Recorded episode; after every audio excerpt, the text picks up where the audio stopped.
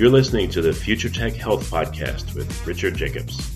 Until I reached age 40, I never realized the obvious that we all have medical issues, or we at least have a family member or close relation that had, has, or will have them in the future. Medicine and biological systems are the final frontier. Until we've conquered death, figured out how life began, cured cancer, and understood our purpose in the universe, there's a heck of a lot to talk about when it comes to our health. Future Tech Health means I'll be covering futuristic topics that are actually already in clinical trials, or even starting to appear on shelves or by prescription, or available for your own use. We dive deep into stem cells, CRISPR Cas9, the science of sleep, epigenetics, medical testing, cancer, ketogenic diets, stem cells, aging, regenerative medicine, and more. My goal for you, the listener, is to learn from these podcasts. You may very well learn something that may change the course of your life for the better, steer you towards a new career, or give you insight into addressing a serious medical problem. Remember, however, this podcast and its content is informational in nature only. No medical, tax, legal, financial, or psychological advice is being given. If you enjoy the podcast, please listen, subscribe, like, and share it with friends. Thank you. Hello, this is Richard Jacobs with Health Podcast, and I have Dr. Ellen Berg. Uh, she's the founder of a company called Alto Predict. So, uh, Ellen, thanks for coming. How are you doing? Great. How are you? Good, good. Tell me about uh, Alto Predict. What's the premise of the company? Yeah, so Alto Predict is a data science company founded to promote adoption of non animal alternatives for product safety testing. It's hmm. focused specifically on human in vitro technologies. Okay, um, what are human in vitro technologies? Great question. Um, yeah. Primary cell based assays, organs on a chip, organoids, bioprinted mm. tissues, microphysiological systems, stem cell based assays, all in vitro human based based assays. The idea is to use these in place of animals for testing for safety. Yeah, I, I just have the, you know, I'm not on the inside of this. I just have the general feeling that it seems like less animals are being used for testing, and I think the public, it's just my guess, the public feels like everything's okay now and animals aren't used very much, or you know, if they are used, it's just laboratory mice, which I guess not a lot of people okay. seem to care about. But is that true, or what? You know, what what do you see? No, no, it's not true. That's okay. the problem. That's all I wanted to know. It's an urban myth. Yeah, yeah. So the reality is, despite all of these innovative advances uh, in these uh, in these methods, and and so many different platforms that have been developed over the last 10 15 years there's a tremendous lag in adoption by product developers to use these systems. The reason is, uh, the reason, multiple reasons, there are um, uh, many, many options, right? Many different platforms, crowded market, many different stakeholders are involved in acceptance of these assays and replacement of animals. Um, and the data from in vitro assays, it's complicated. The analysis isn't trivial, and the validation data from these these new platforms is either very limited or very hard to access. We often see, you know, publications where the data are in supplemental table four in an mm-hmm. Excel okay. table, and so they're not. It's not easy to for the people who need to uh, agree to use these to gain confidence in their use. So our idea is to um, uh, provide uh, to get build a platform that provides easy access to this validation data. So we're going to integrate, collect it, and integrate it, along with building specialized analytics and data visualization tools. Sort of bring business intelligence analysis to this complicated uh, scientific data. All right. Well, uh, another misnomer or you know misconception in vitro. You know, I think of in vitro fertilization. That doesn't mean in the body. I think in vivo is inside the human body or inside a, a an organism's body. But what's in vitro? That's correct. Outside in a in dish. A, yeah, outside in a dish. Exactly. Exactly. And the okay. um, you know, the challenge is how do you model in vivo biology, complicated in vivo biology in vitro? But you know the technologies are developing. We're we're able to culture diff- many different cell types now, and uh, from stem cells induce the differentiation into things like neurons that you can't really get human donors to volunteer their neurons for testing. Right. So um, one thing that hasn't been appreciated is that you know toxicology safety testing is just a very conservative discipline and people are very cautious to adopt new things unless they're really sure it's going to be better so we need to right. apply now data science to pull together all the data to evaluate these platforms and and test them uh, really well and and determine whether or not they're predictive in whatever application uh, product developers need. Well, what's the assumption that animal models are predictive, or they're just uh, some points of data along the path towards a clinical trial, or what's the common perception right now? Yeah, it's it's legacy. You know, the concept many many years ago was well, if if something is toxic in an animal, it's more likely to be toxic in people. Absolutely true. However, as we have learned more and more in depth about the mechanisms of toxicity and the drug mechanisms, we now appreciate how different animals are. Even their, uh, you know, gene sequences are are slightly different enough to make to make the to make it us unable to predict effect you know from animal testing. And the other reason is a lot of the in vivo animal data is in silos within pharmaceutical or consumer products companies and nobody has access to that. So it's been hidden if you will. The lack of prediction predictivity of animal testing has has really been been hidden. It was the best we had at the time, but as we learn more about the details, the mechanisms of human biology, it's uh, quite remarkable how different people are from animals and it makes makes us un, you know realize why you know drugs still fail you know 30% of the time for toxic safety in people. Well, I mean, I guess we don't know if these other methods are the best available because, like you said, data science has to be done on them to evaluate that, right? Yes, and actually that's where I come in. I've I've been I've spent the last 15 plus years developing a human in vitro platform using human primary cells to model different aspects of tissue biology. And we've successfully discovered a number of novel mechanisms of toxicity that we have used and, and developed com- as commercial assays and are helping, you know, people in, in uh, drug discovery select safer molecules. And we've shown predictivity of these assays. So that's where I come in because I have had the experience of once we identify assays and test them and show do the do the work to show how well they predict human outcomes, we just can add do the same thing for uh, many other different platforms. Mm. All right. So what is uh, I don't know if the word typical is right, but what's an example of uh, your platform? What constitutes it, and you know what what have you tested it on, for example?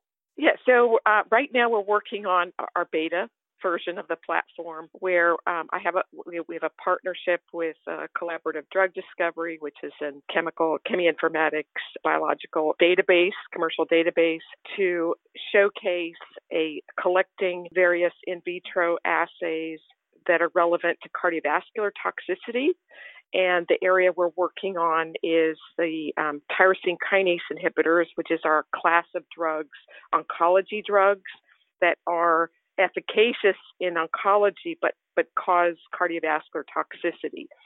And we pulled together uh, a number of different assays that cover different mechanisms of cardiovascular toxicity.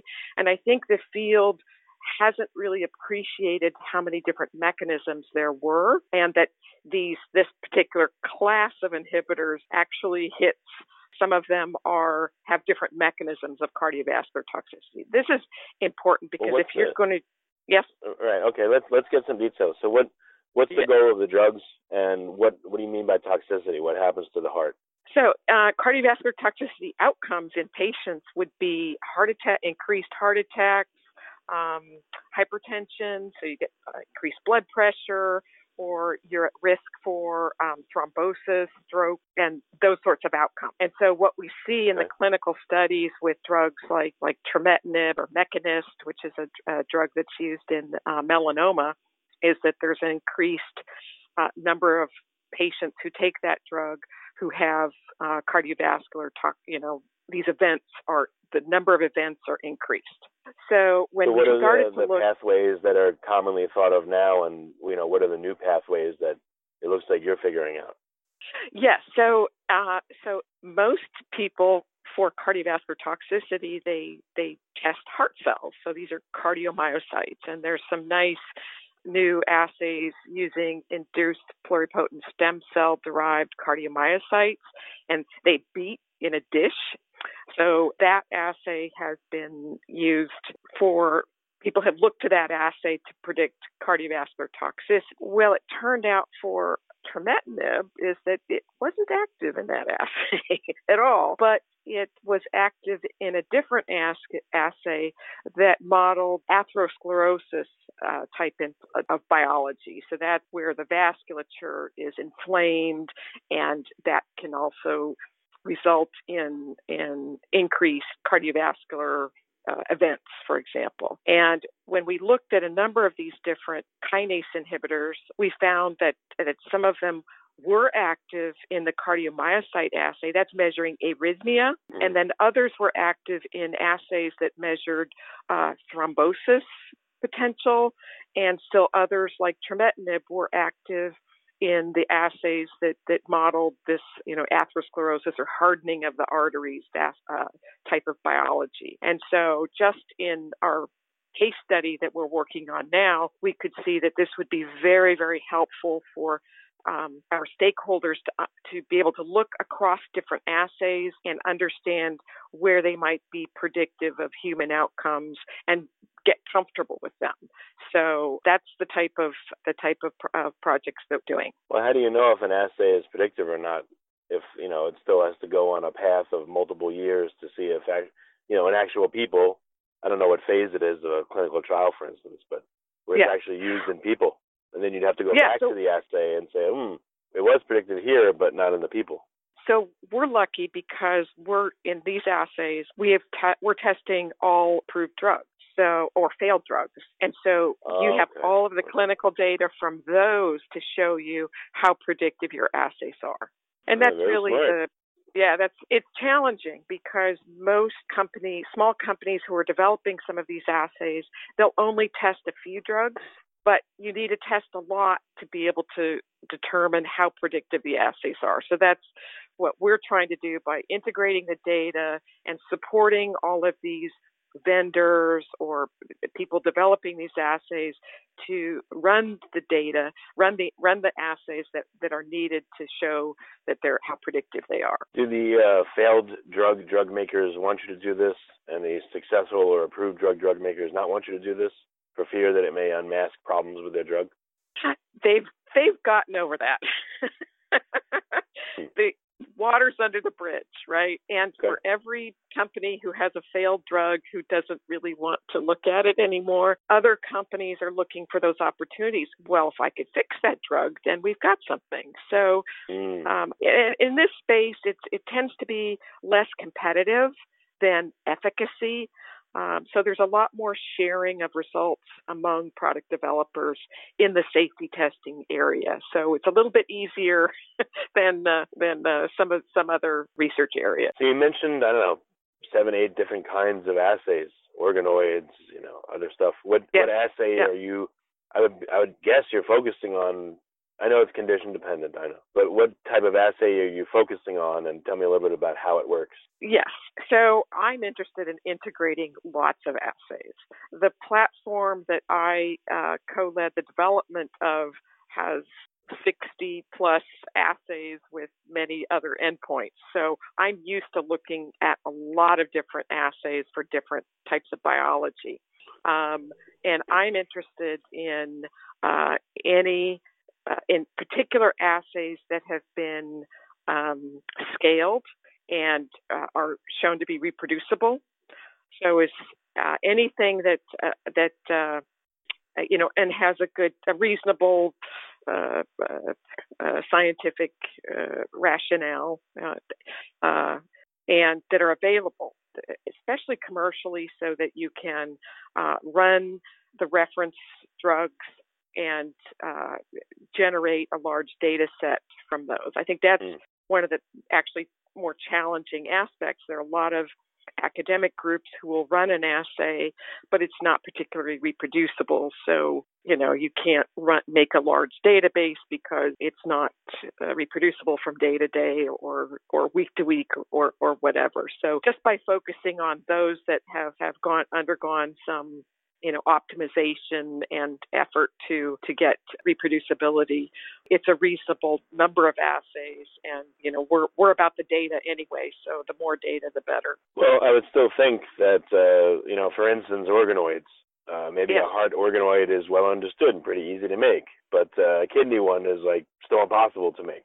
So i would think you'd have to focus on you know maybe a cell type that works to make eight different kinds of assays for it. So then you could really get a robust sampling. Then you could test, you know, a hundred different drugs that affect just the heart. You're just using heart cells, and heart cells are great because you could do seven different kinds of assays, and they're repeatable and all that stuff. So I would, I would think you would have identified that, right? Yeah. So the challenge is, is the more complicated the system, so the like organs on a chip, the fewer, the, the lower throughput there is. And so it's very difficult to get enough data to even be confident that your system is uh, showing the biology, the biology you expect. So there's a there's a challenge with uh, very complicated systems, and we've had more success where we have tried to just model a particular aspect, maybe you know a few different cell types, or you know, uh, uh, not you know not the entire organ, mm-hmm. but a particular you know set of uh, uh, biological process that's um, that's that uh, you know captures an aspect, and then by combining these together, that's where you can cover more of the biology. So this is kind of like the example you gave. You know, the heart. Maybe you can't reproduce a whole heart, but you can reproduce exactly. part of it that's responsible for the beating aspect only, and then you look for arrhythmias, uh, you know, from a hundred something different drugs, and then maybe you exactly. add in another another aspect of the heart, you know. Yeah. Yep. Exactly. And uh, we've been had success in doing that, so that has certainly uh, inspired me to just expand the the data that we can put together and try to under connect the the the knowledge that we've learned gained by by testing all of these uh, drugs and experimental compounds in these assay systems. We've learned a lot about how biology works. So it's been very rich and uh, and very exciting. And the, the idea behind what we're doing is to actually make this reference data, validation data, completely open and transparent because um, we need that to have our stakeholders uh, act, be able to have access to the validation data and be comfortable in in uh, these assays that uh, for them to to bring these on board. So you're not having to give away some of your secret organoid sauce. So tell me about this, right? Yeah, so it's it's about but what people really want is they just want to know they want to see that it works. They're more interested right. in that it works. Uh, the secret sauce remains with the different vendors who are running the assays mm. or or um, you know developing new ones. So, what kinds of things have you learned about biology that uh, most folks may not know about, or you didn't know about before you started doing this stuff? um, most people don't appreciate the hierarchical nature of biology. So, you know, you've got a molecule, you know, DNA or a protein or a drug that might interact with with with a protein inside a cell uh, that protein actually has interacts with other partners, right? Complexes, pathways, and then pathways interact with each other inside cells. Cells interact with each other in tissues.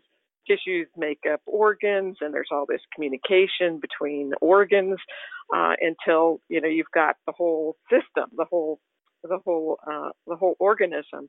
And mm. for us information that is closer to the clinical outcome, right? Like a biomarker, something that's close to the clinical outcome is more valuable than a gene sequence or knowing whether or not there's a gene expression, particular gene expression pattern. Genes are I think of them as as as you know the lowest level. It's like the the alphabet, right? And you can't yeah. build your understanding of a system by looking at the letters.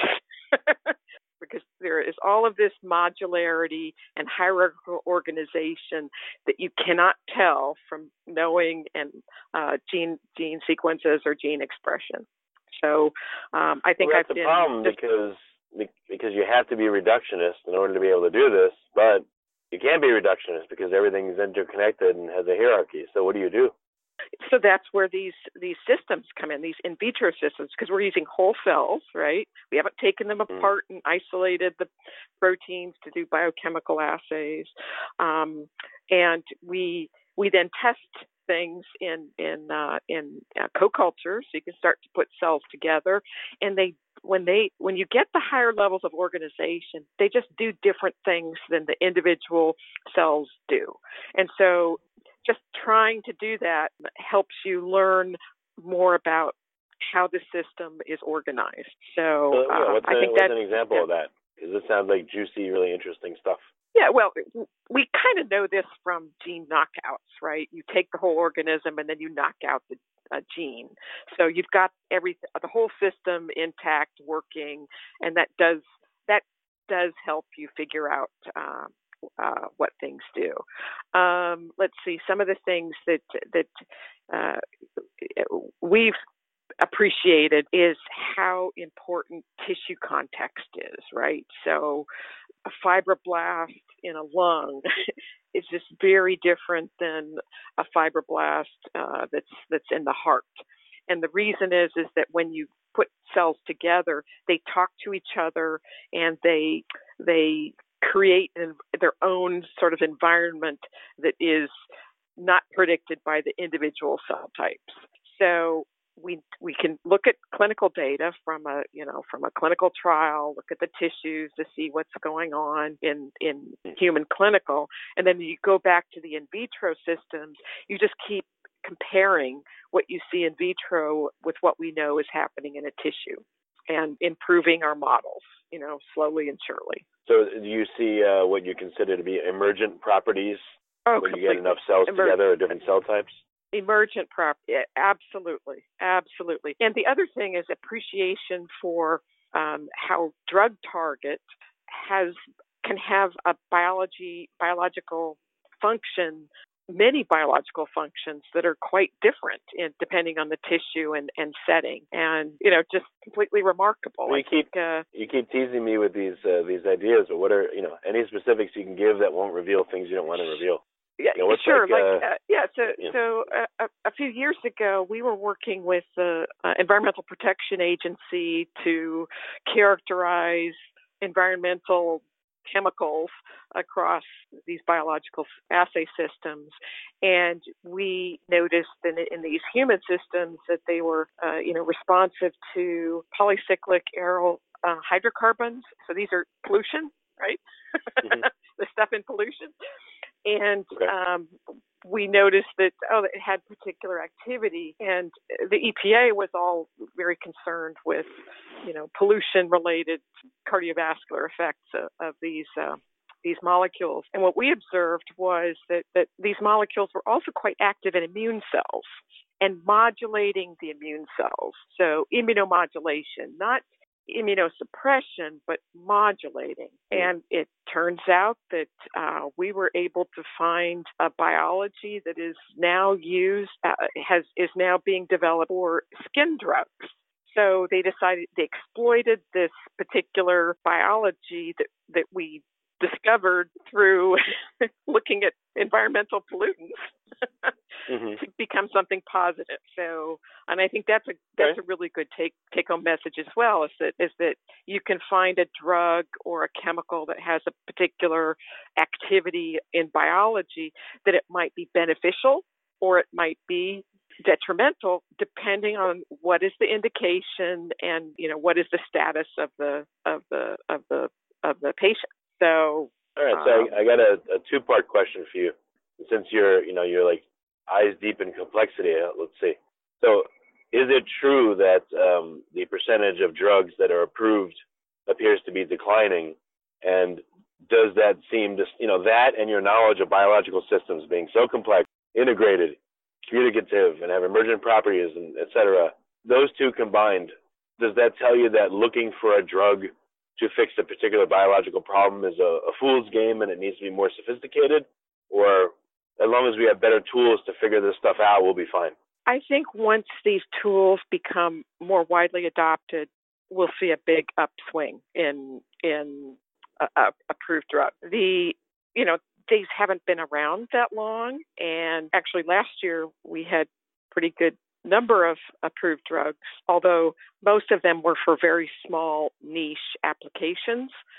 But mm-hmm. I think that is pointing the way that that's going to be moving into personalized medicine for sure. And it's tailoring the drug to the patient to the, the necessary biology or the because I think what we're learning from from this work in terms of the, the complexity of disease biology or the variety of disease biology that our classification of diseases is is a little too is not refined enough. And I think as we combine what we're learning from all of the health uh, technologies in terms of you know individual variation and particular you know type classifications of, of patients we'll be able to start matching drugs and drug combinations with the right patient i think we're at a lull but it's there it's it's going to i think it's going to explode i guess to throw in even more complexity you know certain tissues are adjacent to or you know uh, intermingled with the microbiome. Yeah. What do you do in those situations? You, can you create oh, assays I, with the microbiome or without it? Because I would think that would affect function tremendously. Absolutely. We've actually explored a lot of microbiome derived products, and they're certainly very bioactive. And it makes so much sense that they can control. I think we don't know a lot still the diversity and the consequent because they're very complicated, right? There's all these species, there's what they make, there's when they're different combinations will be different. And I think, and once we start to get the data from, you know, comparing microbiomes across patients and really analyzing that information, which we're just at the beginning of. I think we don't have a lot of actual information yet. Uh, you know, there's certainly some tantalizing reports here and there, but um, uh, I, I, I think that is a uh, an area that is going to be super important because we're a product of our environment, and one of our biggest environmental perturbations is our microbiome because it's sitting in our gut and talking to us all the time. And I like to think of that, uh, you know, all of we're responding to everything in our environment, right? Food, the air, the people we're around, dog, pets. So we're mm-hmm. we are exposed to all of these inputs all of the time. That's why I'm surprised that you know drugs work because it seems like yes. I don't know, just like my personal theory is that it seems like I guess we were lucky, for instance, with antibiotics. They were like the low hanging fruit, and perhaps they're all gone or there's very few left. And you know, what's the next complication we'll have to do or the next sophistication in order to help people with disease? I, it yes. involves so many things. It's like I don't know how your brain doesn't melt down trying to figure out what to do and what complexity to have and not have. It's hard. Yeah, and I think we're we have a problem with legacy thinking. So Alzheimer's, right? The researchers are so wed to these old theories and they keep running the same experiments and trying to prove the same, you know, mechanisms and you know they have not worked. And I think it, it's very challenging to support and promote really novel thinking and novel approaches. And I can tell you from my experience, I had this idea to use human primary cells in vitro to try to model tissue biology. You know, this was 20 years ago. And I thought for sure and we started putting together some assays, and they were really um, helping us learn a lot. And I thought, oh, everybody's going to do this. and turns out that nobody is. They don't. It's interesting, you know, why that why don't innovations happen or move forward? And that's that's a very interesting. Um, it's psychology, it's legacy, um, and it's overcoming the a, a lot of these barriers. And it's uh, very hard to get novel things published I'm not going to name any names, but I had a very hard mm. time getting a paper published because in the field it was believed that this particular protein could not be made by a cell type that we had identified it being produced by and mm. couldn't get the paper published. so yeah, it's uh it's it always comes down to people.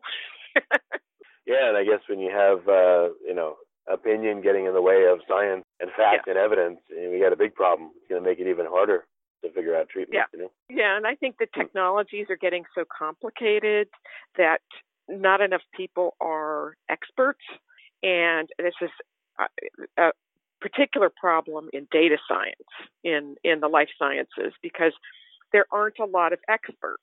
Um, we're not training our uh, you know, biological researchers in, in really good data science.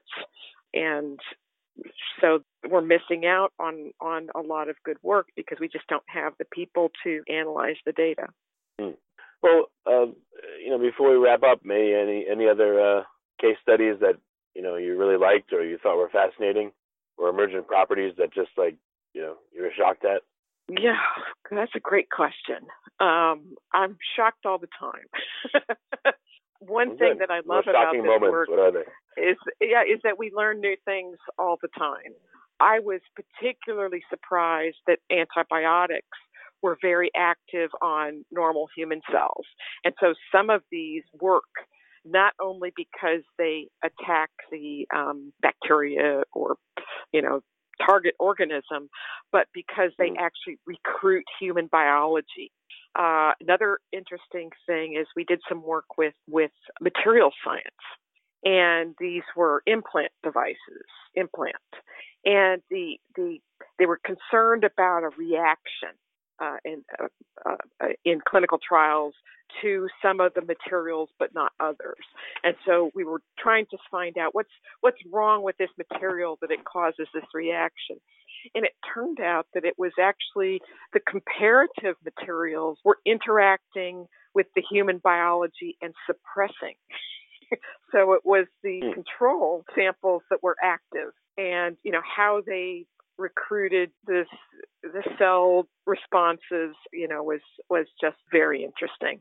So that's one interesting and, and exciting application of these in vitro technologies is you can test all kinds of things in them and extracts and natural products and and as well as you know drugs you know any any uh, you know consumer use products. Is there is there not a need then for an IRB since you're not you know um, working with a living creature but just a living tissue no, what you do want to do is to make sure that the, that the cells, if they're taken from you know human donors, that they're consented appropriately. So that's right. something that you need to pay, pay attention to. But the, the with new new approaches for growing cells and expanding them, um, it's pretty easy to get enough cells these days. And of course, through IPS technologies, the stem cell technologies, they're they're you know manufacturing buckets of cells. So that's not a not so much of an issue. Hmm, interesting. Okay. Um, so, well, what's ahead for the next six months to a year, and then maybe you know three to five years for your work? What are you working on right now that you're you know most excited about? What's coming?